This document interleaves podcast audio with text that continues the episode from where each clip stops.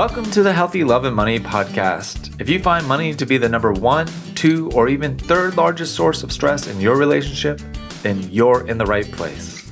Going beyond how to budget, invest, and do your taxes, we're going to explore financial intimacy. Discover how to talk with your partner about your shared financial life. Let's take the awkward and painful out of money conversations. Join me and hit follow to listen to weekly inspiring, healing, and motivating interviews with financial therapists, couples therapists, and financial planners, and so many more. Let's go on the journey of financial intimacy together. Hi, everyone, and welcome to another episode of the Healthy Love and Money podcast. Today, I have Ben Hockema with me of Illuminate Wealth Management. Now, Ben is one of those guys, when you meet him, you just fall in love with him immediately. At least I did. I had a bro crush immediately. I'm owning it on air now. And it happened because we were introduced through a dear mutual friend of both of ours, Danielle, who was actually a podcast guest earlier in this uh, podcast series. So I'll have to link to Danielle to give her credit. But Ben has a deep passion for working with people around their personal finances. And he's not your ordinary financial planner that just wants to look at your taxes and your insurance and your investing. He really wants to know who are these people that I'm working with at a deep deep level. And so today we're going to talk about his journey of being a financial planner, those common road bumps and hurdles that he sees couples struggling with, and then some of the favorite things he likes to do to help them move forward. He also has a surprise philosophy that he's going to share with us somewhere in the show. So stay tuned. Ben, welcome to the show. Thanks, Ed. I do have to. I'm, I'm laughing because Danielle, um, who you mentioned, I've talked to her since you and I met a few months ago, and um, she commented that both of us kind of have a bro crush. So it, it goes both ways there. so thanks, Danielle. Yes, yes. Shout out to Danielle and having a good friend that can uh, do some matchmaking for, yeah, friends, great friendships. Launching That's right. So, so Ben how in the world did you become a financial planner? Tell me about that story. Yeah, absolutely. It um, it was something that I just kind of fell into. Honestly, um, I knew I wanted to do something business, economic, something related. Went to college, actually pre med though, uh, because my my father was a surgeon. I said, "Oh, that's that sounds great. Let's do that." And then I went to the OR with him and, and realized that is not what I want to do at all, and I did not want to be involved with that. Um, you know, other than the anesthesiologist making jokes, otherwise I hated that experience. And so, um, one thing that my father did say to me was if I wasn't in medicine, I would be interested in personal finance. Maybe you should talk to my guy. And so I talked to his advisor and uh, got an internship through that conversation, and it just went from there. And and I worked for a fee only firm um, for. I guess including the internship, uh, about 12 years, and was a, a, partner there, and then launched Illuminate Wealth Management um, January 1st, 2020. So right before COVID hit. So uh, we we crossed our three year full three year mark in year four, and uh, things have just been been great from there. So the son of a surgeon says, mm, "No thanks, Dad. I'm I'm not interested." He says, "Okay, son, go talk to my guy." And you're like, "Okay, sure." And you go talk to him. Land a internship, work there for 12 years. And you said it's a fee only firm. Now, not all my listeners are going to know what the heck does that mean and why mm-hmm. is that important? Yeah, it, it, there's there's a couple key kind of industry related terms that I think are important. So one is is how are people paid, and it's fee only, fee based, commission based are all different terms. Um, you hear fee only, and you think that's the same as fee based. At least that's what I think most people would would hear. Fee only is I'm not selling you any products. I'm truly just getting paid by my clients. I don't have any back end deals with a mutual fund company to sell you their mutual fund. That I think is the least amount of conflicts of interest. You can't completely get rid of it. But when you're working with a client, fee only, I think, matters a lot. The second term that I think is very important that doesn't always go hand in hand is fiduciary. And fiduciary is I'm truly putting my client's interest number one over everything else, including my own interest. Um, most of the industry is suitability standard, which just says I have to be able to have my compliance department justify that I did good enough but if I sell you something that you kind of sort of needed, but it gives me a big commission or a big payout. Um, I can do that if I'm a suitability standard. Fiduciary is important. So for me, I think both fee only and fiduciary is vitally important. They're a powerful combination when they come together. Mm-hmm. And they're not they're not the end all be all, right? Just because you're fee only, just because you're fiduciary does not mean you're great or you're qualified or you're going to give great advice, but it helps weed out a lot of bad actors, I think. Hmm. So, you know, I think as people are thinking about finding a really good financial planner, what are those attributes beyond only and fiduciary that really move the needle on a client's success mm-hmm. in working with a financial planner? Yeah, I, I think um, so I actually hate the term both financial advisor, financial planner. I hate to tell people that that's what I do because they think they know what I do. And um, part of that is because there's not a lot of regulation around it. So you can you can just call yourself a financial advisor when you have no qualifications. And what's interesting is I, I my son has uh, three friends whose parents are also quote financial advisors and I know their firms and we do wildly different things. That doesn't mean they're bad. It just means the client that I'm going to work with is going to have a different experience than the client they're going to work with. So I think an important piece is just to understand just because the title's the same or the firm is a wealth management firm or a financial planning firm, your experience can be wildly different depending on who you're working with, who they work with, how they approach things. So there's there's different options for different people. Some want to have a big nationwide firm that they they see a, an ad, a Super Bowl ad for, and that gives a lot of com- comfort that you know it's good enough um, that there's some authority that's there, and there's nothing wrong with that because if the most important thing with finance is, in my opinion, get out of your own head and uh, let's not have all these roadblocks in the way. And so if if working with a big nationwide firm gives you the freedom to to not worry about money, then great, go do that. Uh, others will take a solo, you know, a solo approach that's very much about I have a small number of clients, I get to know them intimately and very um, everything that that makes them tick and all that. A lot of the industry, the solos, um, can't compete on certain things with the bigger firms because they don't have the scale, they don't have the, um, you know, the the industry doesn't really want to give you access to the best software if you don't have a lot of money to yeah. pay them. and so, um, so there's limits to both. Kind of how we approach it, and what we're looking for is can we mesh those two together, right? So can can the people I work with I ask a lot of deep questions that a financial therapist um, would probably ask on what actually makes them tick. Where what's the underlying reason that you care about money? What what in your past led to this? What um, what does your relationship look like with money? Not just here's what the spreadsheet says to do, and I'm going to go and, and put you in this product or something else. Thanks for letting me ramble, ramble there. Well, there's a lot there, and I think it's it's easy to take for granted known terms to you and I, and we want to be inviting people on the journey of engaging in top quality financial planning. And Ben and I have a, a very closely aligned, and I'm sure we, if we talk long enough, we would find our differences. That's okay. Uh, but we just want to help people know that there are fee only fiduciary level financial planners out there and how they see the world is different than others. And that doesn't make the other people bad people per se. It just means the way they're getting compensated in their incentive structure is different. And we want to know that as as being an informed consumer, just like you know, I think what's the term, Ben? I can't think about it. in medicine. Like you got to be your own self advocate. Like yeah, the mm-hmm. doctor is responsible right. for treating you ethically and professionally and responsibly, but you have a responsibility as a consumer of medicine also to be informed in what you're doing. So that's that's the conversation from my perspective.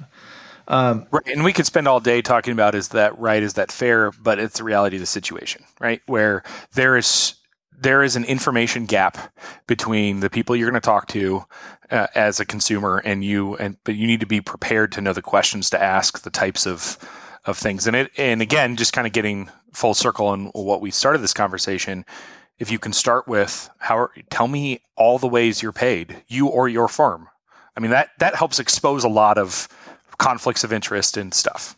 So you're just saying, even very at that pr- most practical level, when you're interviewing financial planners, is ask about how do you get paid? What are the different ways that you get paid? Absolutely.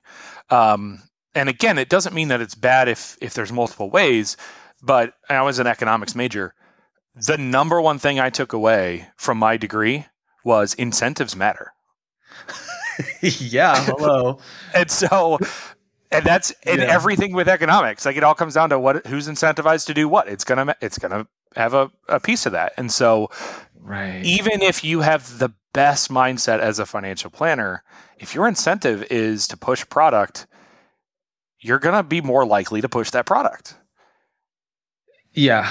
Uh, yes. Yeah. I, th- I mean, for me, I'm I'm there obviously, and I think that's that's where a lot of people are. And so, once people on board and they've decided to work with you, you said you asked some deep questions. So, can we try a fun little exercise? This puts you on the spot. oh man okay But can you ask me like one or two of your kind of getting to know your clients' questions and let me respond so people can really kind of hear what these conversations sound like? Absolutely. Yeah, we can do that. Um, I'll, I'll preface it by saying I actually really prefer working with couples, and I always ask the spouse that seems less interested first. And the biggest reason that I found is I think couples don't talk about money as much as they should. Uh, And- amen. Yep. and yeah, obviously you're right there with me. And the one that doesn't want to be there probably has less interest. And I I care about them as a couple and as clients as two individuals. That if I just focus on the one that seems really excited to be there, then they're unintentionally going to uh, take over the meeting.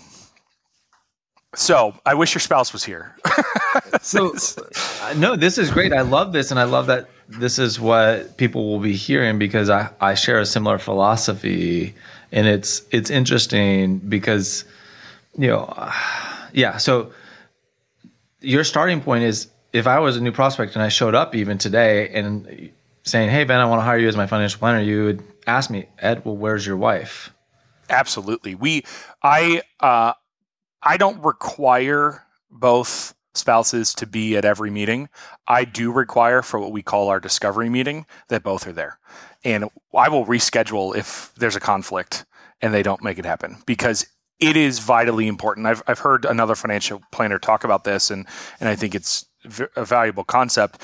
The person I'm sitting across the table from I, I actually have for each individual, I have two sets of clients. I have the ones as they exist today. I have them also each individually and as a couple. So there's three. And then I also have them as a couple and individually 25 years from now that I hope to still be sitting across the table from. And so I have in a couple, I have six different clients at the same time that we're working with. And I need them all to be there. I, I, you know, it's so funny, uh, and I just love hearing this because this is that's a big concept in couples therapy world. Is you know the client is the couple, not the individual, and so yes, you're working with each individual, but the relationship is what you're working with, and that's kind of what I hear you saying is like, yeah, I, I care about each individual, but I also care about the relationship they have with each other, and then this is the piece that's I think really pertinent to financial planning is that future self. And there's a lot of I don't know if there's a lot, but there's some research out there that shows that when couples and individuals have a future self that they're working for, their accumulation and savings rate is significantly higher and their end net worth ends up much higher. And so if you don't have both people with that shared vision for the future, yeah, it's it's a big problem. So Right. So- So, anyway, I, I didn't answer your question, which is ask you some questions, but um, but I I think that's a very important part, and actually why I prefer to work with couples than just individuals because the relational aspect between a couple, married or not, but if if you have a joint future planned, money can be the biggest stressor in your life, and if we can help with that um, to alleviate that pressure, I think it's huge. You did say something there that I want to clarify. My measurement of success for that couple Yeah. has nothing to do with their future net worth. oh, And- shock, shock and awe. Wait, a financial planner says what? I know, um, and that gets to our client questions. But it's all about have they have they used money as a tool to reach fulfillment and reach reach whatever they want in their life. That's success. And so if if that means they don't save much at all, but they're financially free from a from a financial stress, I think that is a win all day every day. If that's what fits their life. Another couple may say, I need $20 million so that I can go and impact this cause that I really care about, or whatever that is. Um, that's great, but it's not the numbers on the net worth statement. So this okay, so we're we're going to side rail on this because we just got to go there. We do this all the time, Ed. we talk. This is how it goes. So listeners, just if you like fragmented conversations that are trying to connect lots of pieces, you're going to love this. And if you want a linear conversation, this is not the podcast for you. Sorry. There's um, a reason I don't go into client meetings with an agenda that I give a client because I go in different order depending on the situation. I appreciate you naming that too because that's been a funny thing as I've been coming back into the financial planning field is like agendas are like the gospel. Like if you don't have a business agenda for your financial plan, like you're you're you're breaking, you're a heretic. And right. so just the fact that you're naming like I don't know, I don't have agendas. Like I know what needs to be covered and I'll move around. I have bullet points that I know about and the client doesn't so that I can go in whatever order the conversation takes us. Yes. So go ahead. Sorry about that little sidebar. So so we already established starting a new client prospect, you wouldn't be meeting with me just alone. So I don't get any of those questions shut down because your wife's not here. Uh, I can still ask you a few, but okay, all right. But you're really talking about philosophy here and it sounds like the orientation's about what is the couple's philosophy around money not what is ben's or illuminate wealth management's philosophy right? Because there's i think there's some planning firms that have their philosophy on money and they want their clients to adhere to that. Absolutely. Right? And it's for sure. and so it sounds like it's almost inverted for you. I mean certainly you have some guiding principles about how you help people manage investments, blah, blah, blah. But if a couple says, no, accumulation is not really our biggest goal, our biggest goal is around living a high quality life and spending most of our money. Okay, great. Let's talk about how that's going to work for you and figure it out.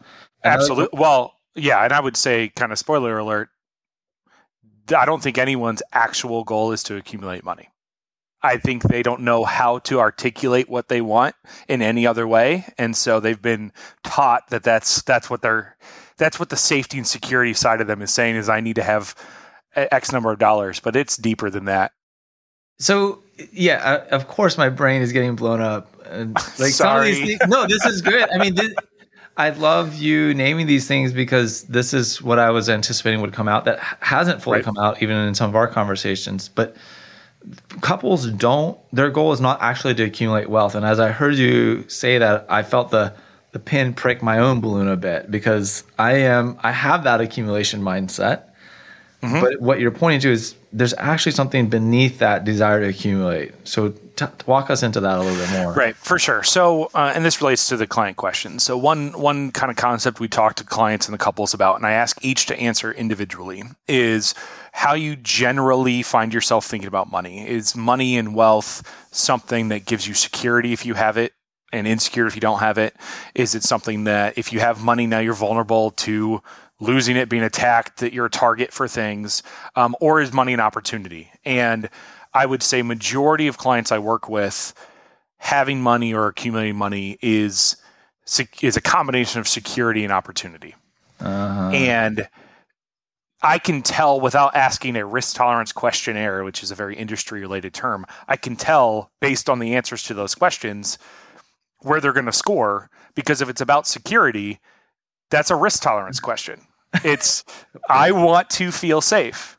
And on the flip side is if you answer about opportunity and I get to do things and whatever else, that leads us down the road of conversations on what you can do. And I, and just to kind of point out, so my wife and I have actually used Danielle Surkamp, who you mentioned, who introduced us, we used her as a as our financial planner, and the reason we did that was the same reason I like to work with couples is to help navigate the just inherent conflict of two people trying to manage this on themselves, right?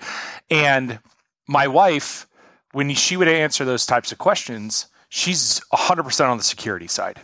If we don't have six figures in her bank account in cash, earning 0%, she doesn't feel safe. I look at that as the opportunity entrepreneur and say, that is the biggest waste of money ever because think of all the things you could do with that. And there's not a right or wrong answer there, but there's a lot there to navigate. And that leads to if she's the client by herself, it's going to be a very different plan than if I'm the client by myself, which is a very, very different plan than the, the two of us together as a couple of trying to navigate that as we go through. So wait, Ben, hold on a second. You're a financial planner and you went to work with a financial planner. Now, absolutely. I'm there, but walk us back through that a little bit again of the logic because there's going to be some listeners that are financial planners to this podcast. And maybe they've heard this concept, maybe they haven't. So help them with the head scratch. What Right. So you know, I'll, I'll, relate back to to my father. Right, he was an oral surgeon, and he's since retired. But he shouldn't be taking out his own teeth. Period. right? Like right. it shouldn't happen. It doesn't matter that he knows how to do it. It's there's some blind spots. He can't see his mouth as well as someone who's a third party out there. There's some things that are there that he shouldn't be doing to himself. Not and it's not a reflection on his ability. And so taking that, which I had to get to that point myself, was to say, me seeking out help is not because I don't know enough. It's not a reflection on me as a as an expert or as a financial planner. It's more about actually understanding a money is emotional for 100% of people. Wait, I'm not the exception because I really thought I was you I are not the exception at all. Uh, and I mean, so, yeah. and so, given that emotions come with their own baggage, and we don't think logically all the time, and we go through periods of time where you're more emotional about money than times when you're not. And when you add to it that I don't know another couple as opposite as as my wife and I are, and still work somehow. um, there's a lot to navigate there, and what happened in our relationship was because I knew the answers, the the spreadsheet answers. My wife felt like she had to defer to me, but was uncomfortable with the answers because I was not fully taking her psychology into account and I was saying, I recognize that you're worried about this. Just trust me, it's going to be okay.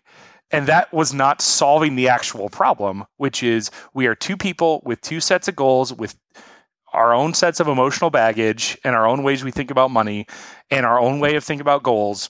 We need someone, a third party, that is a safe place to have that conversation, a safe place that my wife has the advocate who can argue with me on the on the numbers side uh, and say you're not wrong, but here's another way to look at it. And and from an expertise, we're on the same page. And then also, um, we could just we could be mad at Danielle together instead of at each other. Right, right. Oh, I like that. so, and I think you know that as I was listening to you to use that analogy of your dad being the oral surgeon, and I thought naturally, like, well, of course he can't use his hands and pull out his own teeth and do the oral surgery. But what I heard you say is like part of being an oral surgeon is being outside of the mouth and being able to look look at it, and there's that perspective, absolutely. Perspective taking.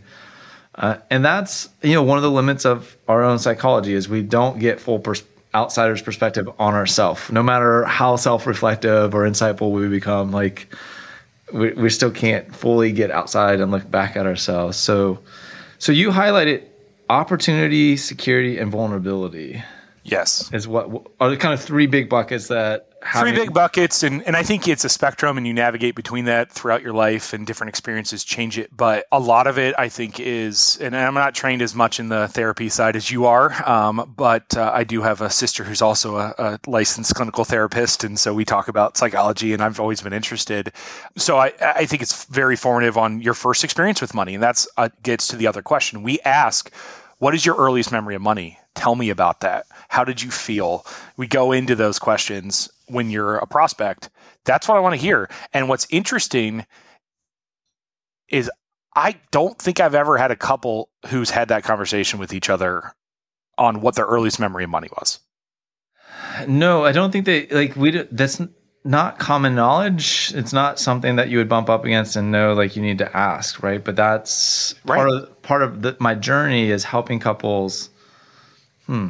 We have this process of discovery about like uh, how do I say it? When you start puberty and it's like, oh, I want to hold a girl's hand, then I want to kiss, then I want a French kiss, and we'll stop where the rest of the story goes after that. Um, the show is somewhat PG, but right, like there's this delve. You're slowly learning how to be physically intimate with someone along the way, Right. and and there's enough kind of social messages that you kind of start piecing it all together. But there's not really a similar process, I guess, per se, for figuring out how to do money together well. Not at all. Not at all. Um, and I, I do want to bring that up. I want to point out, I, I thought you had a really good episode recently with uh, Kaylin Dillon uh, back, I think, December of 22. And um, I know Kaylin a little bit. We've talked actually through Danielle uh, as well. Danielle's our connector for everything.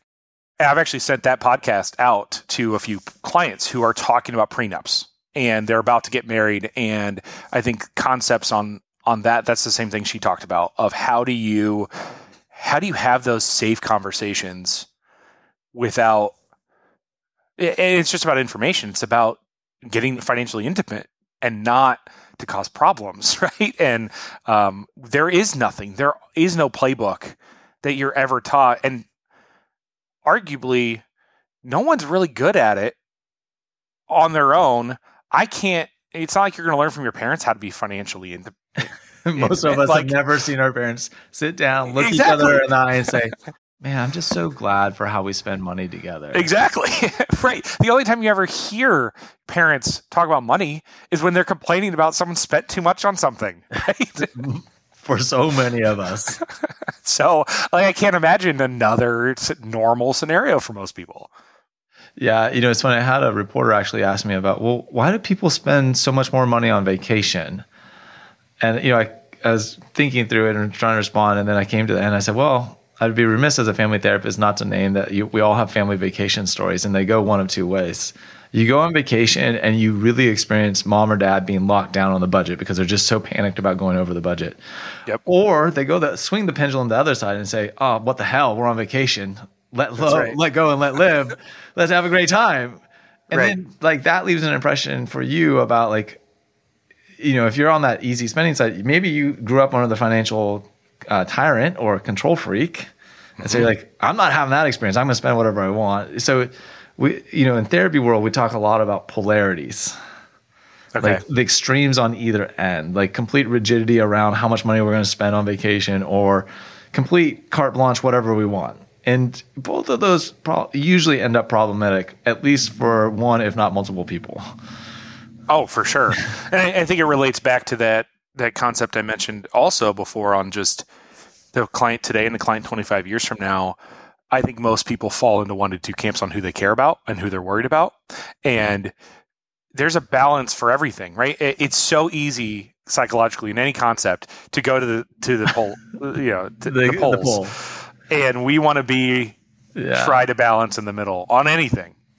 Well, and would you say even in financial planning, one of the things that I've been enjoying is really going back and working through goals with clients and thinking about we're not just planning for today's goals and retirement goals, but there's the intermediate life goals, right? And we're trying to figure out how to use your household income, and this is an economics term, maximize your opportunity Right. And so we're trying to help you enjoy today, be able to enjoy vacation this summer, enjoy a bigger trip three years from now, do the big house update 10 years from now, and retire in 25 years.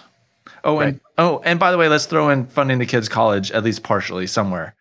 And maybe paying for your parents' health needs also. Right, parents' health needs, parents' aging cares, uh, maybe a sister or brother that's a little more wayward. You know, that's a whole nother topic that we can talk about. right but- but, there's just so much yes so we and we um uh, you made me think of this you know we talk in the industry industry terms. You go to conferences you hear about how do we smooth out your your tax rate for your whole life? You know how do you do things like roth conversions and things to smooth out your tax rate? And really what i think we're also doing and we don't do enough of in the financial planning world is smooth out your happiness smooth out the way that money helps impact your life, your fulfillment. Um, there's still value in having things that delight you that you know you have the peaks of the trip that you look forward to and and then you go on. But we don't want to just have it all about today or all about when you're 90 years old. We want to smooth out your how your money can help bring you fulfillment. So what and this kind of goes right to life philosophy very quickly is how do we kind of build pleasure throughout the whole arc of life Mm-hmm. Instead of, you know, some people have a philosophy of self denial now for future pleasure. Right. And, and, or the opposite of all pleasure now and who cares about the future. Right. And, and both of those are ex- extremes from my perspective. And uh, anybody that's listening that's lived in any of those philosophies, look, I've had taste of, I've lived both of those. Mm-hmm. So there's a little bit of takes one to know one here. Um, but it's Uh, it seems as I'm maturing and growing that kind of a, a, healthy, fulfilling life is more balanced and spread out over short, intermediate, and long term goals, and and having pleasure. Uh, and you know, even Ben, I'm, I'm rab- rambling here a little bit trying to find my point, but another life philosophy orientation piece is around: Am I pursuing a life of pleasure, meaning, and joy, or self deprivation and self sacrifice. Right. And and I've been heavy on the self sacrifice duty side of things and missing some of the the pleasure. Like that's the the, the bigger yeah. meaning. Well, and we we could spend a whole you know four hours talking through because I know you've you've gone on your own journey, and you and I have talked about both like identity and purpose, and and just when you and I have talked, um, there's there's so many different concepts and and different things you could go go down, um, and I, I think it does lead just kind of this general conversation leads to something I came across recently at a leadership group I'm a part of. They had a consultant come in and they dis- discussed um, a Japanese concept called ikigai, and it is I hope I'm pronouncing it correctly. Um, but it, it's the idea of this of just a balanced, fulfilling life, and you want to get to this point. And so, uh, you know, imagine a Venn diagram of four different circles, and you want to meet in the middle. So it's what do you love to do? What are you good at? What can you get paid to do? And what does the world need? And in my own reflection, I, I can look back at points in in my career where I've focused on what am I good at and what can I get paid to do? And it happens to be what the world needs, but I didn't know that right away. I just got paid well to do it right early on, and like, like that's the focus. And I didn't even think about what do I love? What do I love to do on this?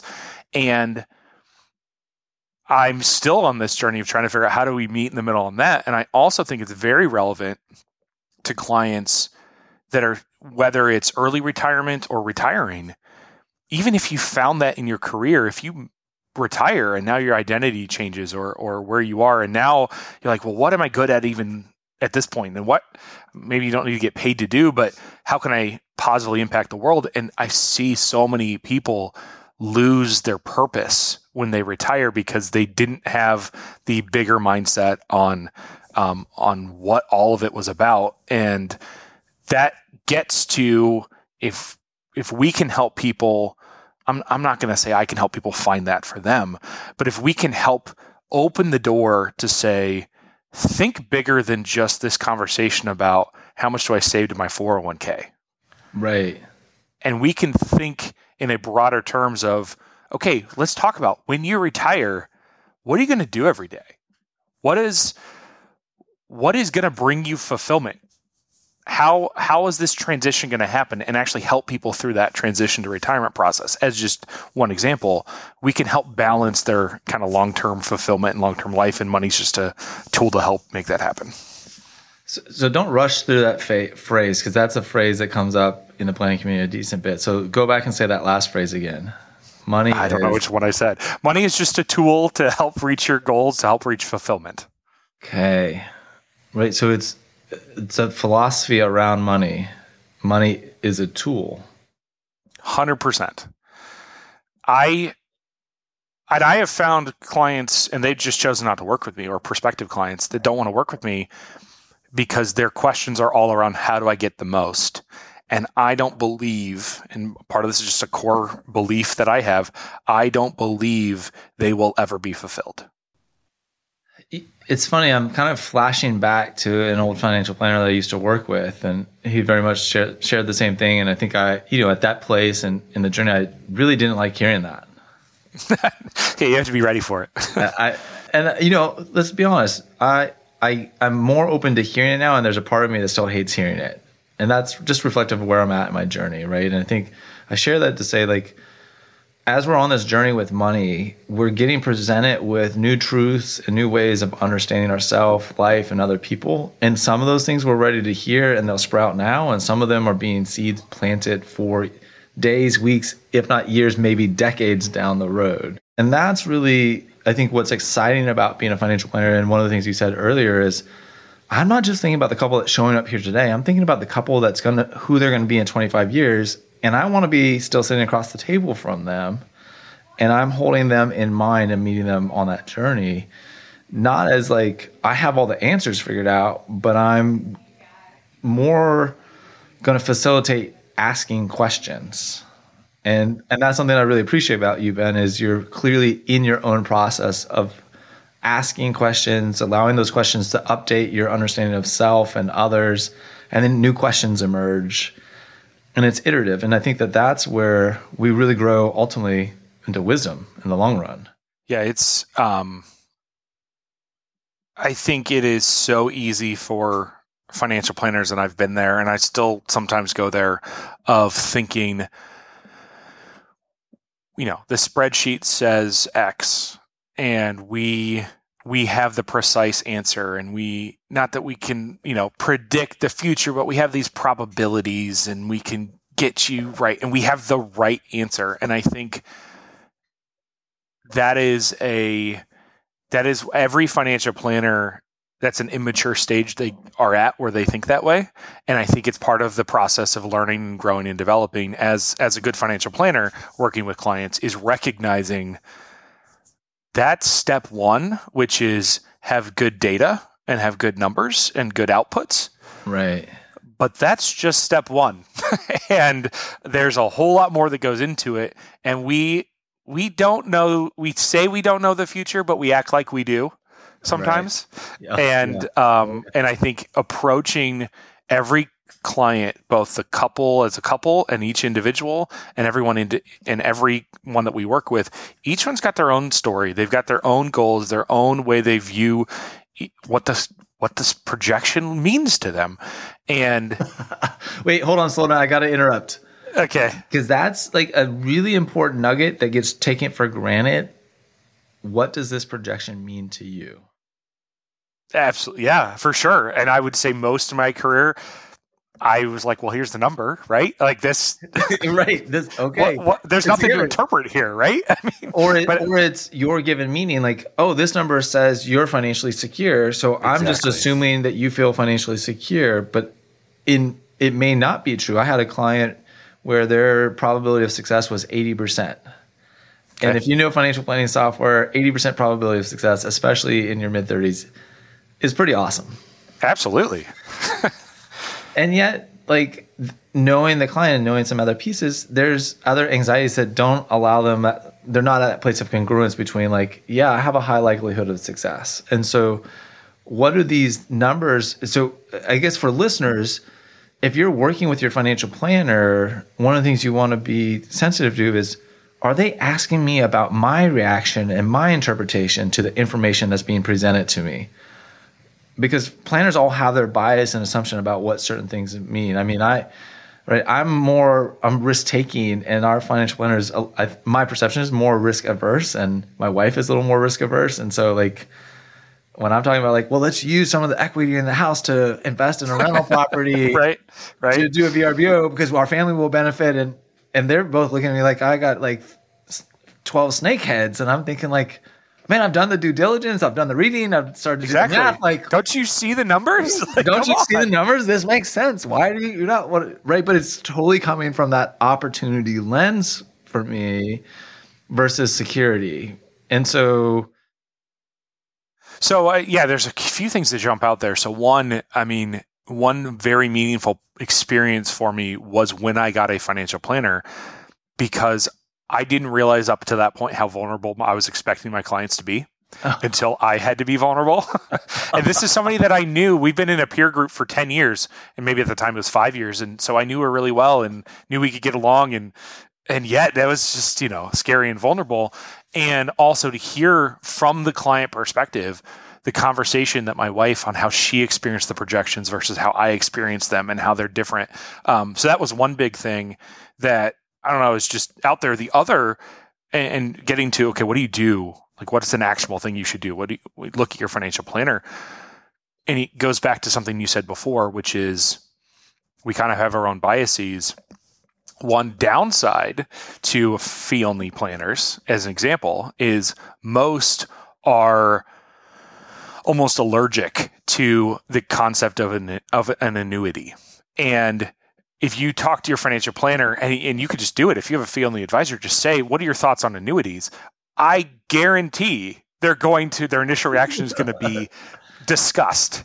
Ill, it's no. just going to be yeah, yeah. I yeah. can't do it. It just and yet if a client had if their response if their reaction to the eighty percent success is negative and if they're 100% on the security side that that's what motivates them there's a really good opportunity to have a small amount of an annuity that just helps smooth some things out. It's nice. And so, um, I guess the question, how that leads to what do you do with your financial planner is sure, ask uh, uh what they think about annuities. Because if they're 100% all in, then they're selling you something. Um, so there's a balance here, right, right in the middle. Um, right, right. But it nothing's one size fits all. And we live in this world where we want the life hack. We want the just do this one thing and it's over and it's easy and it's just messy. All the you mean there's not a magical key out there, Ben? There's not at all. And I mean, I've been uh, looking for about 16 years plus and I've absolutely. not found it. it's like, not out there. Sorry. It's not out there, and there's a reason. So there's there's a client that I work with. He's 97, and my business partner worked with him before I did, and so we have almost 40 years history with this client. And there's a reason he's still working with me, and it's it's not because I'm so good. It's because there isn't an easy answer that just you're done and you never have to think about it again. There are ongoing things that happen throughout your life and life is messy and life changes and there's no just check the box. I want to confess this one to you, Ben. Um, that word, the words financial freedom, make me angry now.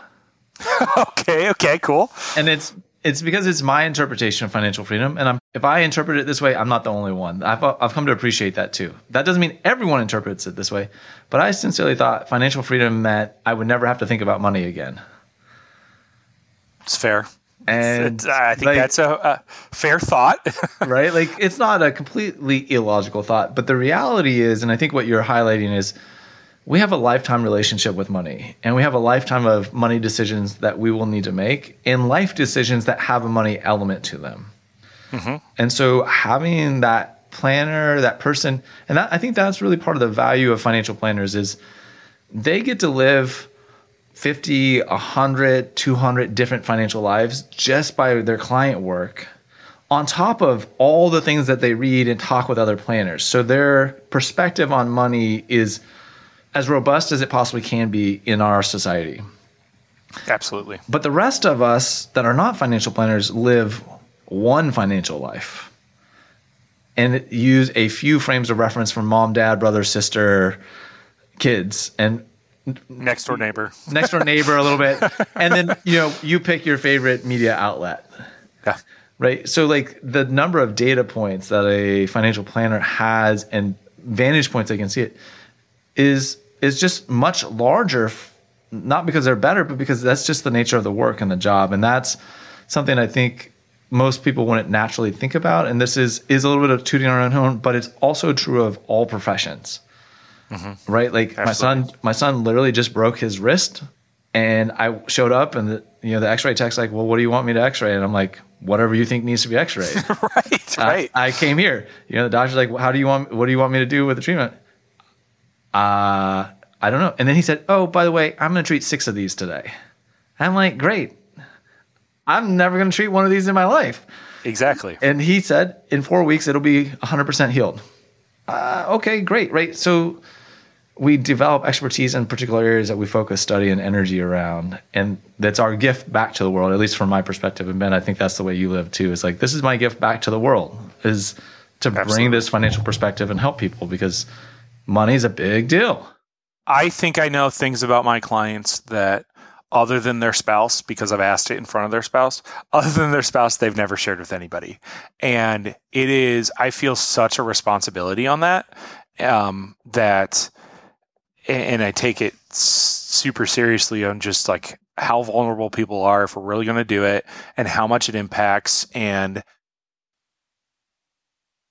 that motivates us to get better every single day and do better tomorrow than we did today because I need to be doing that or we've betrayed the trust our clients are giving us. And so um, it is so I get emotional thinking about how emotional our clients are with us. I mean, I really do. So, uh, and I'm I'm very blessed to be in that situation that I fell into this industry, and every day I get to experience that with clients. So, I think there's a lot here that we could dive into uh, next time.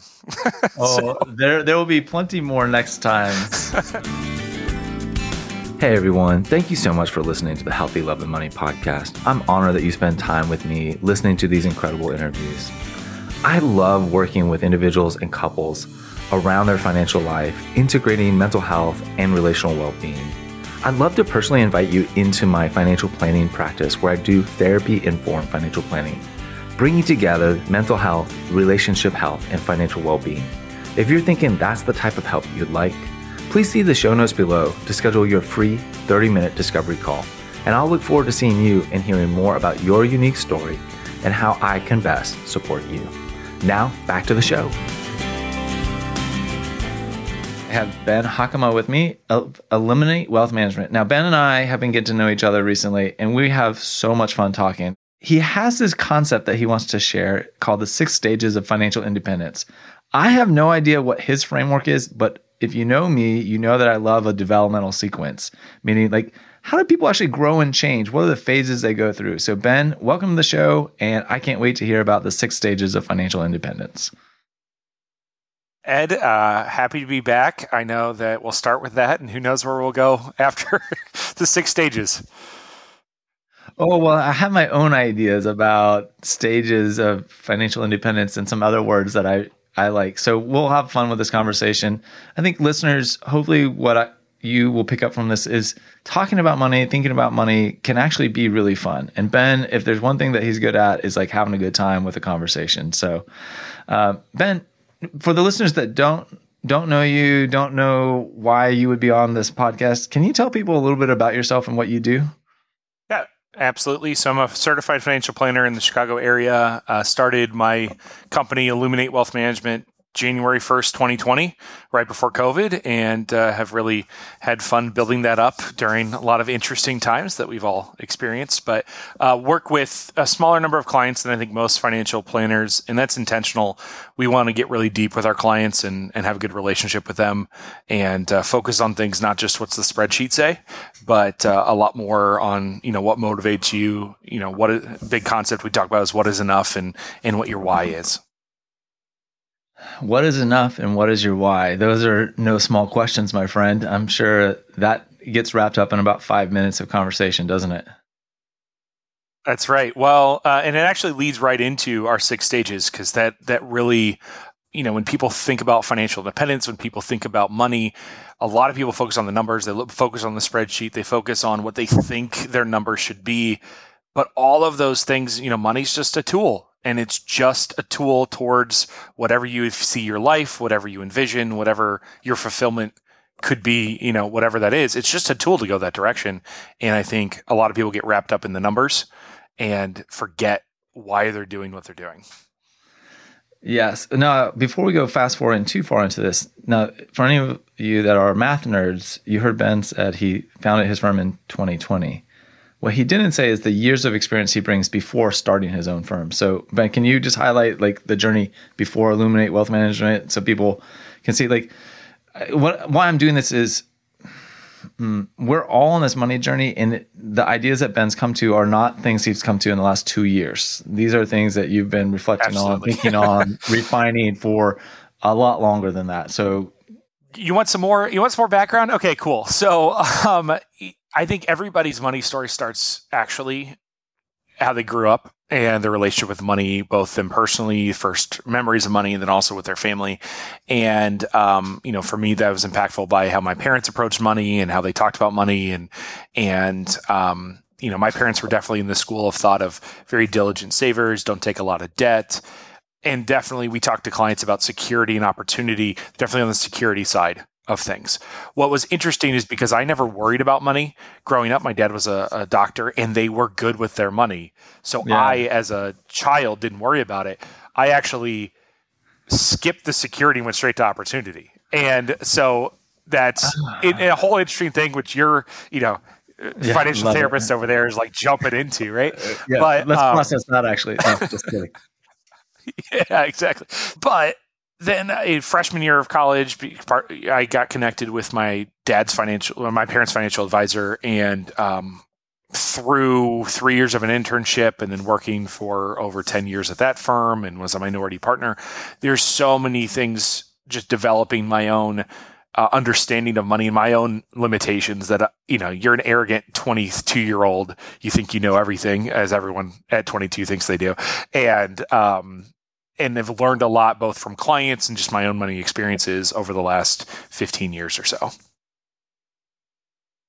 Yes. So that puts you well into your 80s psychologically, at least. No, I'm just sure, kidding. sure, absolutely. Whatever, Ed. Okay, so I've lived. Right, so, here's the thing, Ed. I have been able to learn from. I've worked with over 100, you know, client families through my career, probably more than that, and each one has their own money hangups, their own money experiences. Our youngest client's 29, our oldest client's 97. I've seen all the life stages. And there's so much that even at the that our older clients still have things back when they grew up and the money experiences from when they were 15 that still impact them today. It's the psychology of money is it's always a factor, and money's just so emotional. It's very rarely a spreadsheet. It's not just a spreadsheet, although we go to spreadsheets to manage our emotions. So there is that connection. But that that is, I think, why I said this. You, you have the psychology of an 80 year old, and it's one of the unique positions that financial planners and therapists both get. Is we work with people across their lifespan, and we both are in positions where you hear people's stories. You hear both the things that they've been very successful at and proud of, and the things that ultimately they would rather tell nobody and probably have told nobody else, but carry some shame or embarrassment. Oh yeah, uh, regret, and you're having end of life planning conversations with folks in their 70s, 80s, and 90s. And you're meeting with 29 year olds who are just building their families and getting kids and a house. And oh my God, I got my big boy, big girl job. And what do I do with all this? And everything right. in between. So you while you're living your own life, you're also living kind of vicariously through so many other lives, and that's I think where part of the value of financial planning and therapy come to play is we we get to we really truly do get to know the whole life cycle. We have a unique perspective that I can see what uh, someone who's 65 is struggling with that I can go and talk to my 35 year old and say, okay, we want to put you in the right position, but at the same time, I don't want you to have this problem when you're 65 that you're worried about this piece. And and one thing that just comes to mind is I think people fall into one or two camps a lot of times. They either are really good savers or they're really good spenders. There's not a lot that are right in the middle. And the problem is if you're a really good saver for the first 65 years of your life and then you retire, you don't magically become a good spender and go and spend in retirement and so, what right. can we do? And this is part of just learning with clients. What can we do throughout, you know, preparing for retirement so that you actually start spending your money because that was what it was for. well, that's that's what you and I think, but that that's part of the psychology too is what is the purpose or meaning of money, which probably tees us right up for the six stages of financial independence.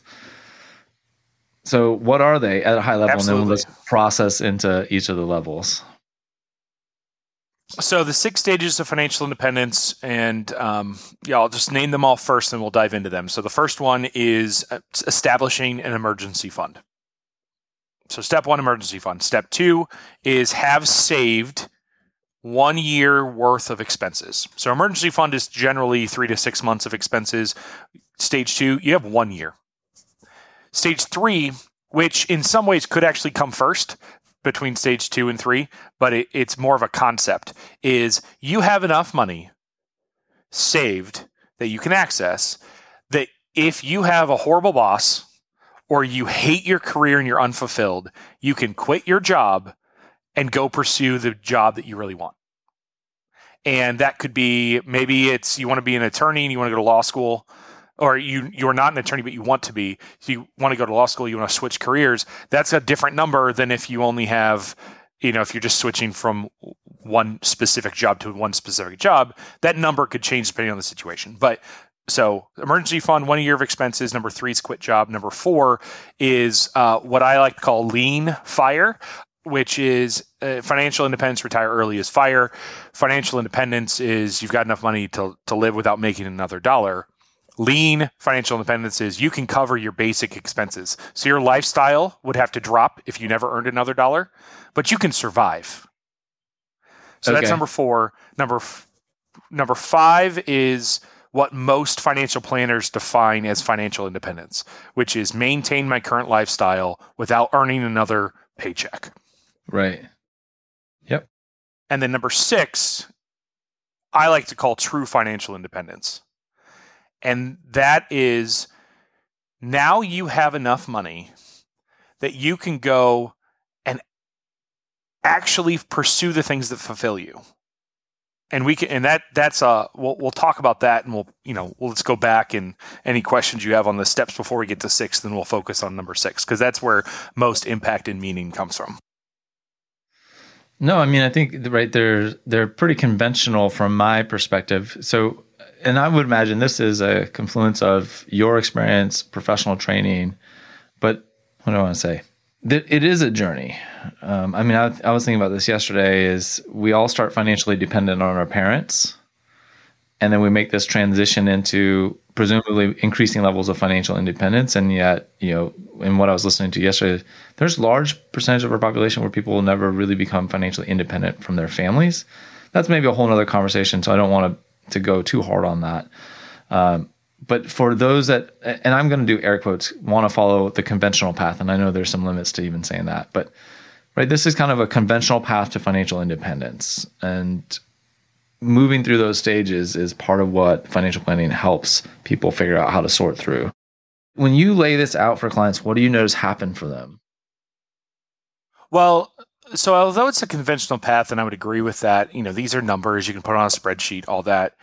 It it's very intentional on what they are because they're all around the emotions or pe- people are feeling if if you're not at that stage. So stage oh, one is okay. have an emergency fund. Okay, so an emergency fund is important because if you have no emergency fund and you have no access to cash, it, you are constantly afraid of something going wrong. So if we can establish a nice emergency fund, now you don't have to worry about what if my fridge breaks or my car needs to get repaired or whatever that looks like because you've got some money to cover that emergency. So you can't think about, you know, it's kind of like the, uh, I'm going to get this wrong, but what is it, the Mas, Maslow hierarchy of needs? Maslow's right? If you can't focus on true financial, yeah, yeah. You can't focus on true financial freedom if you're worried about what's going to happen if I get into a fender bender today. Sure. Yeah. Well, that's, you know, I think that's where a lot of people unintentionally or intentionally kind of get sideways is they divorce kind of psychological freedom, worrying about money from practical. It's like you have to have practical and psychological right. financial freedom. And this is the practical side is having money set aside in an emergency fund. Right. Yeah, exactly. Okay. So so that's both number one. Number two is one year of expenses. That is if I, you know, we, we in America we don't have great uh, parental leave policies. We don't have great, um, you know, safety nets for people that get sick for a long period of time, unless you're doing something on your own to prepare for it. If you have one year of expenses covered, then you're going to be in a worse spot financially after a year, but you're not going bankrupt. Because and so that's people, important psychologically. Most people can recover within a year's time from a some sort of setback, job loss, right. or something like that. Exactly. Exactly. And so if you're like I have clients, I have clients that have said, I'm you know, I'm saving a lot for retirement. Well, that's all tied up in retirement accounts. I can't get it till I'm 59 and a half without a penalty. And I'm trying to save that. But my company has a really bad policy for maternity leave. And I'm intending to get pregnant soon. What do I do? How do I plan for that? So, pragmatically, how long do you see it take for someone to go from stage one to stage two where they have one year of expenses? Because I'm imagining that's like if I'm doing the math, you're saving 20% of your income, that's five years before you hit that stage. Uh, what's great is that's only four years. So, what's great about a high savings rate is if you're saving 20%, you're only spending 80%. So, it only takes four years of saving to save 80% of your income because you don't need to cover 100% of your income. You need to cover 100% of your expenses, right?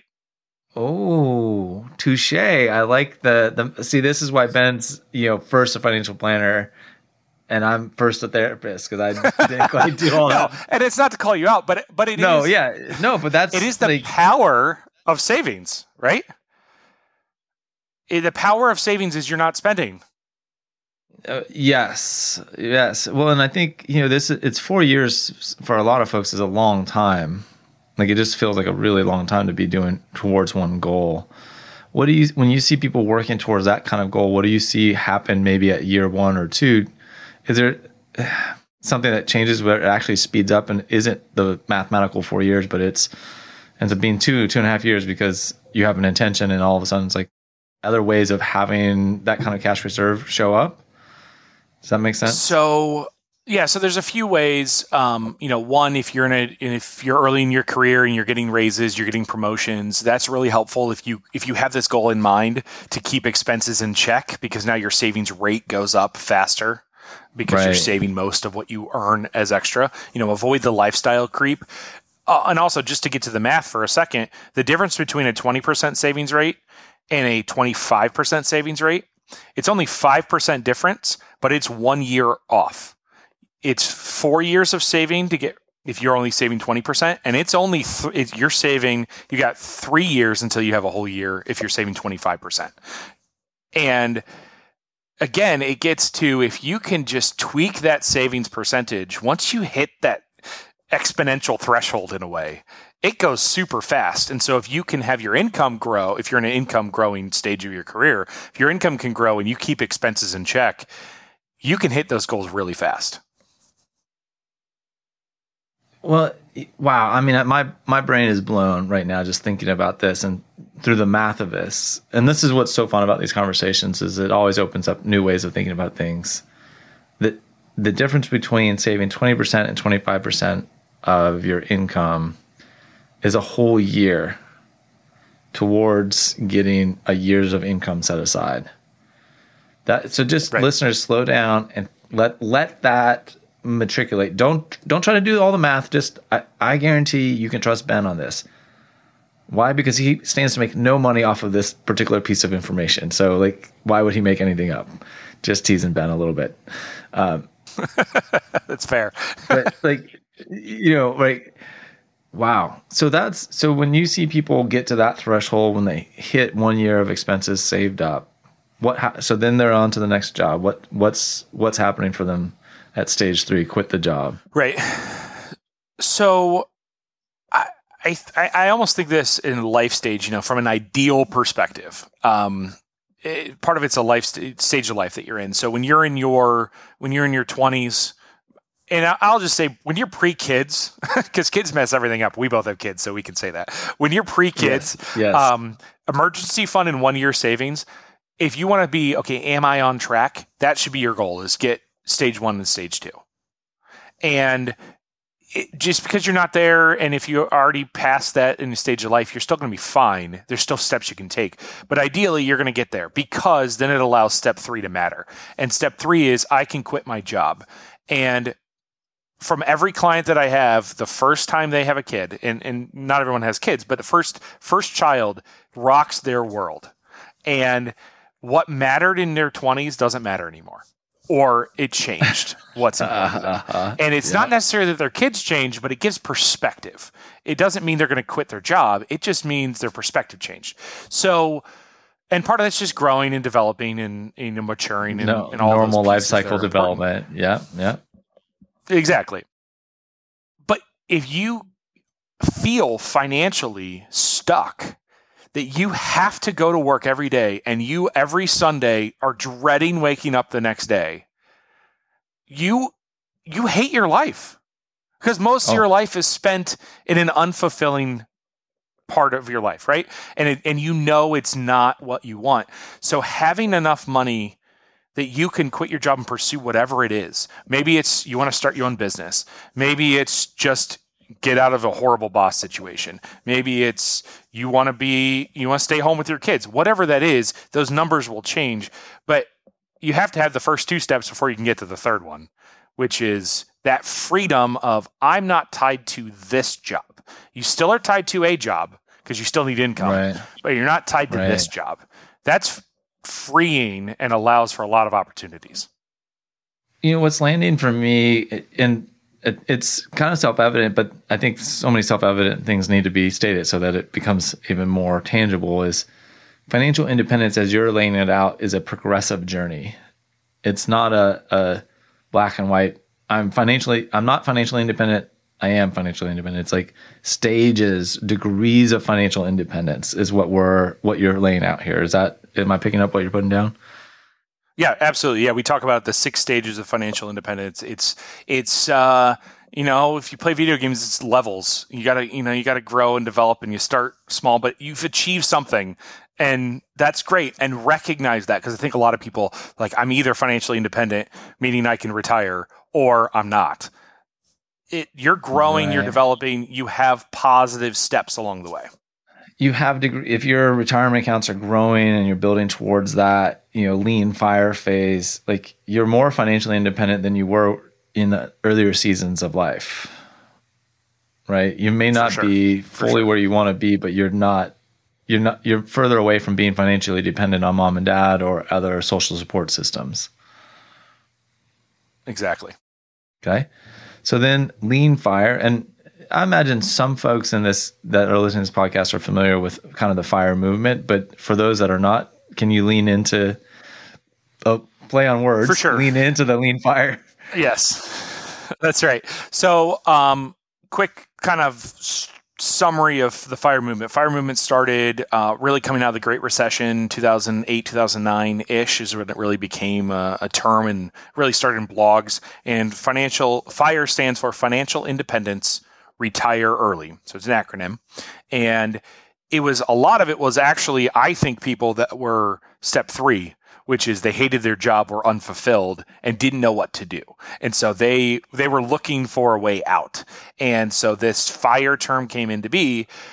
The problem that I see, just quick sidebar here, is just a lot of it's built on well, you have to cut everything. That's the only answer. You cut out all all the extra, and so right. the way you achieve this number is by cutting expenses as low as possible. And that turned into people retired, and it was the only way this the money worked to be financially independent that you never worked again was you sold your house, you lived in a tent, you had very little expenses, you didn't enjoy things in life that you used to enjoy before. And that works for some people. It doesn't work for the majority of people I have found. But there still is something freeing of knowing okay, maybe I can't maintain my current lifestyle, but if I couldn't work again for whatever reason, I would be okay. I wouldn't love it, but I'd be okay. And that's really what the lean fire is talking about is if you cut expenses to the bare bones, could you be fine if you never earned more money? That's a great first step.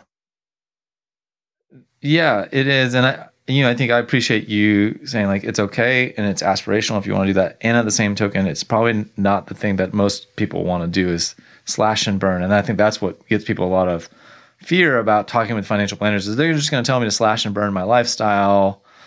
And that just for most of us psychologically doesn't work. And you know, the phrase I use is you become a financial anorexic because you yeah, learn how to live yeah. this very restricted life, but you kind of lose pleasure and the meaning, right? Hundred percent. That's great food dash great money analogy. And and I don't say that lightly and in light of eating disorders because those are profound mental health issues. And at the same time, I would say I have worked with financial anorexics, and it is psychologically very devastating, relationally very devastating as well. So, you know, this is kind of, yeah, this is a big, big stuff to to think through um, and implications. But it, in that phase of like knowing, like, okay, I do now have this part, and I was just doing kind of the mental math on the back of the mental napkin, Ben, as I was thinking about. It, I was like, oh yeah, lean fire. I feel like yeah, if my wife and I sold our current house, took the equity, went back into a more affordable house, and, and made a few other changes, like we could probably live into that. Like, oh, okay, just something mental thought exercise I hadn't fully worked right. through. And and for a lot of people, that that exercise when they when they know they have that number, they're not fulfilled, they're not excited about it, but it's also it just they're at peace because they're not as reliant on other anything, right? yeah, right. It's it's it is kind of I guess even as a this as an exercise, right? Just taking time to reflect and say, "Oh, I'm there." Seeing like, "Oh, how much further I've come along that journey" because I can remember building the emergency fund. I personally have never gone to a year of lived expenses. I don't think that I will. Um, that's we, you know, whatever. That's okay. Um, but thinking about lean fire and like it, it's a different way of thinking about oh this is my household net worth but i think about it in terms of what it would take for us to live our current life now and know that's not where it needs to be yep. but that that's the stage five and so that's step to. five. Right. right. Okay. Yeah. Stage five is is traditional financial independence as most financial planners define it. And that is you maintain your current lifestyle. Don't save any more, don't make any more income, you completely quit your job, and you have built enough of a nest egg that it's going to last a reasonable rest of your life. High probability that you won't run out of money early. Correct. Yes. Now, I don't have a single client that when they hit that number, they stop working. And I say that because uh, it's a psychology of I don't want to be one dollar over where you say I'm financially independent because I always worry of what if I forgot about it, you know, two dollars. And so, right, um, right, right. Most yeah. people build some margin of safety there. Yes, well, I mean, which is a whole other big psychological concept around money is like that margin of safety. How much is enough? Which you talked about at the very beginning and, you know, I think if you're doing this journey and you're reflective, hopefully you feel a sense of financial safety kind of developing all the way along. Right. Like, I think that's another thing is people kind of like consciously and unconsciously say, I'll feel financially safe when I'm financially independent. That's a long time for most mm-hmm. of us to wait to feel financially secure and safe. And so that, that feeling of feeling right. financially safe, um, is a totally different junket. I mean, that's a, a whole different podcast episode. Maybe that we just got an idea. Right. until you get until you get part six, you know, stage six of true financial freedom, everyone has some anxiety around money. And all we're trying to lay out is a framework that helps you kind of chip away at that anxiety a little bit. And you're never going to be 100% at peace. Uh, and even if you achieve step six, you're still probably going to feel a little bit for most people. But if you can get rid of yeah. some of that anxiety, that's huge for just your quality of life. And I really appreciate you naming that too, because I think so often as financial planners, we paint this picture that once you achieve your financial goals, you'll be free of anxiety and worry. And what you can say from your years of experience and working with over 100 family households is even your clients that are most financially independent are not completely free of financial anxiety. Is that fair to say? No, not at all. Not at all. I mean, Ed, are you kidding? Like every single client. Yeah, that just doesn't happen. you've always got something, and there's always and the news. The news is built to make you be anxious. Like, let's just be really clear that headlines sell because they make you scared, and so I can't tell you the number of times that financial independent clients that if I ask them, are you worried about money? They'd say, no, I'm not worried about money. And then they send me an email with a link to an article and says, should we be worried about this? And that doesn't mean they're worried. It just means they're aware something could go wrong and want to make sure we're not missing something, even though the conversation's the same every single time. Yes, you're going to be okay. You know, the fear center of our brains is just such a funny thing, right? Because we don't maintain a perfect state of safety and all kinds of things can come across our radar that evoke that sense of fear and then being able to, to reach out and say like wait is this something i should be afraid of or not and that's you know kind of the uh, the job of the financial planner is to sift through what do we actually need to be concerned about or not concerned about to some degree like the hope is that we have a bigger perspective on things but let's be honest, as financial planners, we still have our own anxieties about what will work out or not work out in the long run. At least I know I do. Right. No, but I, I do feel, you know, I've told clients this my job is to be your financial filter. And so filter out all the noise and tell you these are the, you know, three things to actually focus on. Forget the other 1 million things you're going to read. Yeah. I mean, there's, as a financial information creator and provider, I'm part of the problem and the solution. I hope, but more the solution than of, the problem. But yes, I hope so. I hope so. But I want to remain self-reflective and realize, like, you know, there might be some unintended consequences. Uh, but there is there is just a pantheon of financial information, and I think the the other thing is having frameworks kind of help reduce the processing load of financial information. And really like this is the journey that most of us want many of us most want to travel is towards the sense of true financial independence. So the clients that you see that have arrived at that place what do you notice is different about them on the whole yeah fi- financial independence most people get to that we work with get to stage five which is financial independence they can quit their job i wouldn't say it's the majority get to to stage six, and that's fine. And that's there's nothing no, nothing wrong with that. But stage six is what I call true financial f- freedom, and both stage five and stage six. When you get to that point, you know you don't have to earn any more money. The just the word that comes to mind is just being at peace. You're at peace with your finances. Um, and you have a, a, mature relationship with your finances that you understand what they can do but you also understand what they can't do. They can't buy happiness but they can get rid of anxiety right? And they can they can help uh, make life a little bit easier. And you use it for what you want. True financial independence, as I've seen it for our clients, are the people that get to the point that they change their life they use their money to change their life. So whether that's the client that lives in the Chicago area where I am and they move to Southern California where it is twice as expensive, but because their grandchildren live there, that is a higher lifestyle. It's more money that it takes, but it is true freedom to live the life the way that they want to and not be stuck in the box of whatever they've currently lived in. Um, or it's somebody that takes a year off and goes on a mission to Africa to do something to help build clean water systems because that's what they are good at and what they want to do and they want to provide for people. Those are true financial that's true financial independence of not letting money hold you back and not having and more importantly not having money even be much of a factor. And that's huge if you can just eliminate that piece. So I wonder, right? Like, hmm, I don't know. Let's see. Like I, I see that coming at that last stage, but I think like I, and I know I'm glad that I w- haven't deferred other meaning based projects prior to getting to that place.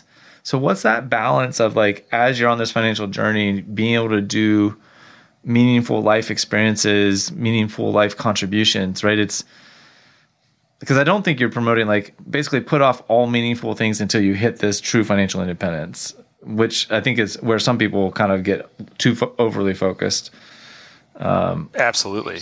Right. Like I, I think it- most people, most people need to actually spend the time to figure out what that will look like and then how to incorporate that today. So if, for instance, you want to spend time with your grandchildren, don't wait until you're truly financially independent to do it. Let's take steps today to have you spend some money now and maybe put off that step six of true financial freedom, but make your life more fulfilling today. And recognizing that this is, you know, if if we look at your life as, you know, we want to maximize your fulfillment fulfillment for your life. If that's like a, an overarching theme, we can do it in one of two ways. You can, or three ways. You can maximize it today and have no fulfillment in the future because you're worried about money forever. You can push it all off to when you're retired, and then we don't know how long you're going to live and how long you can have that. Or we can have kind of a, a nice fulfillment for your whole life and take steps. Maybe don't cost as much, but do it now. So you've got some now and, and put off some. So there's a balance there. And I think most people fall on the poles, right? They they put it off or they do it all today and try to get people to kind of go in the middle. So that that's really kind of one of your big emphasis when you're working with clients then is to f- help them find some middle balance between these polarities of putting it all off for the future or living for today, right? Yeah. Right. Um, you know, which is, you know, I think and from the therapy world, that's a big part of what we're looking at is the polarization is the word we use in therapy world. And when people are polarized, we kind of often think about how do we help them find the other side and the middle, right? Like almost, yeah. How do I? Yeah, just as it's downloading, I'm thinking about like thinking about my own life and how like I've been on kind of both ends of the polarity of so focused on the future that screw today. Like I'm just gonna work my tail off, and then I've I have had a season of life where it's like who cares about the future? I'm just living for today, which felt wildly irresponsible for a period of time. It was also fun, and now it's kind of like so. So what were you? What were you feeling? When, and the second one, what were you feeling when you said like what caused you to say screw the future? Like let's just enjoy today. Oh, there's a lot there. That's a that's a turning the tables on me, asking me a good therapy question here. Uh, but I, you know, I think part of it was it was there's a start of kind of we're gonna have kids soon. I want to do this uh, volunteer project for microfinance. My wife is making enough money, so there's also this backside of the story. Is like I don't have to worry about making money because she's making money. So that yep. that was yeah, I'm not, you know, honey, if you listen to this one, like, yeah, I know we've talked about it. We'll keep talking about it. Like, this is so for me, there was a spiritual angle too about what I thought I was understanding about who God was and what God was calling me to in that particular season of life, um, and what I thought that represented. And so I, I think there's a number of factors that sent me into that period or season of life. But you know, now it's hopefully in this middle season of life, recognizing there's there's a balance and a and a healthy tension between saving for the future, planning for the future, living in the present, and you know, reflecting and learning from the past. So, eh. I'm, I'm not going to completely let, let, you off the hook though, and ask you another follow up question. So, uh, when you you said there you felt maybe after the fact it was very irresponsible. Who who were you? Who was it irresponsible to, or who was making you feel that way? yeah, you know that's wow, man. Are you sure you're not also a therapist? Um, I I've always wanted to be a little bit of one. So, well, you know, as, as, so many planners say, I feel like I'm part therapist without the training. So, um, you know, but part of being, uh, and I think, look, asking people really good questions is therapeutic, and it's not reserved for therapists to be able to do. So, um, as I dance away from your question, I'm trying to avoid it because it made me really uncomfortable. But that, I'm okay with that. vulnerable no, Come on. well, you know, I'm being vulnerable. I'm honest. Like I'm dancing away because it made me uncomfortable. But uh, I think the I've had a strong internal sense of high responsibility for myself and for others. um, starting in my childhood and and coming through my young adulthood. You know, having worked as a firefighter, there's you know I'm the oldest child in my sibling set, so I think oftentimes there's some baked in natural hyper responsibility there. Um, right, right there with you. I think there's you know for me there's some childhood trauma things that you know baked into all of that, and so and again I don't want to split responsibility into all good or all bad. It just had become so extreme for me that I part of the counterbalancing was going to the other side of just kind of throwing all the shackles off and taking no responsibility for. And, and look, other people look at my life and say, "Well, yeah, but you were doing this and this," and it's like, yeah, there's there's still some extremes in that. So responsibility. Well, yeah, that's a whole nother podcast episode to to open up. But um, well, and, and part of and part of why I took us there too, just is we talked about I think on the last you know the first time I was on, uh, we talked about yeah, shame yeah. around money decisions and avoiding oh, some of that stuff, and and and so one thing that I just I think is important when I hear things like that from you or from a client or whatever else is okay, you live that season of your life. Who number one, you know, kind of name who was the one that you're you feel like you let down? Was it you? Uh, is it oh. your parents? Is it oh, your past yeah, self? Me. Is it whatever else? Right. Oh, but oh also, yeah. So let me just name that. It's it's me and my wife. Yes, okay. yes. I feel like I, I feel like I let myself down. I feel like I let let my wife down. In some ways, I probably feel like I let my kids down. Um, yeah. Matt, this is actually uh, Ben. I'm glad you you asked this, and I'm, yeah. Just this was a piece of like me doing a little bit of my own work, and and I, I exactly what you're doing is what I try to do with my clients is working through that shame of past financial decisions and who did you let down. That's that's big. You see that all the time. So, and I think everyone's got something in your life. Everyone has a period of time. It doesn't matter if it's spending, is it over saving, is it avoiding going to something that you really wanted to do because you didn't want to spend the money, whatever it is. There are points money's emotional. We're all flawed individuals. We all make mistakes. we but we have to to have true freedom. We got to let that go right? yes, and I think you know the practice of um, self compassion and self acceptance, self forgiveness, like all of those pieces are big, and yet I think the other side of it is it's not just. I think it's the, an individual responsibility and a communal responsibility, and so like you talking and asking me these questions of the communal side of like you're hearing a fellow human and a friend with that suffering that I almost can't hear for myself because it's so familiar that you, but it like clearly comes across to you like, well, Ed's still kind of beating himself up. You can sense that.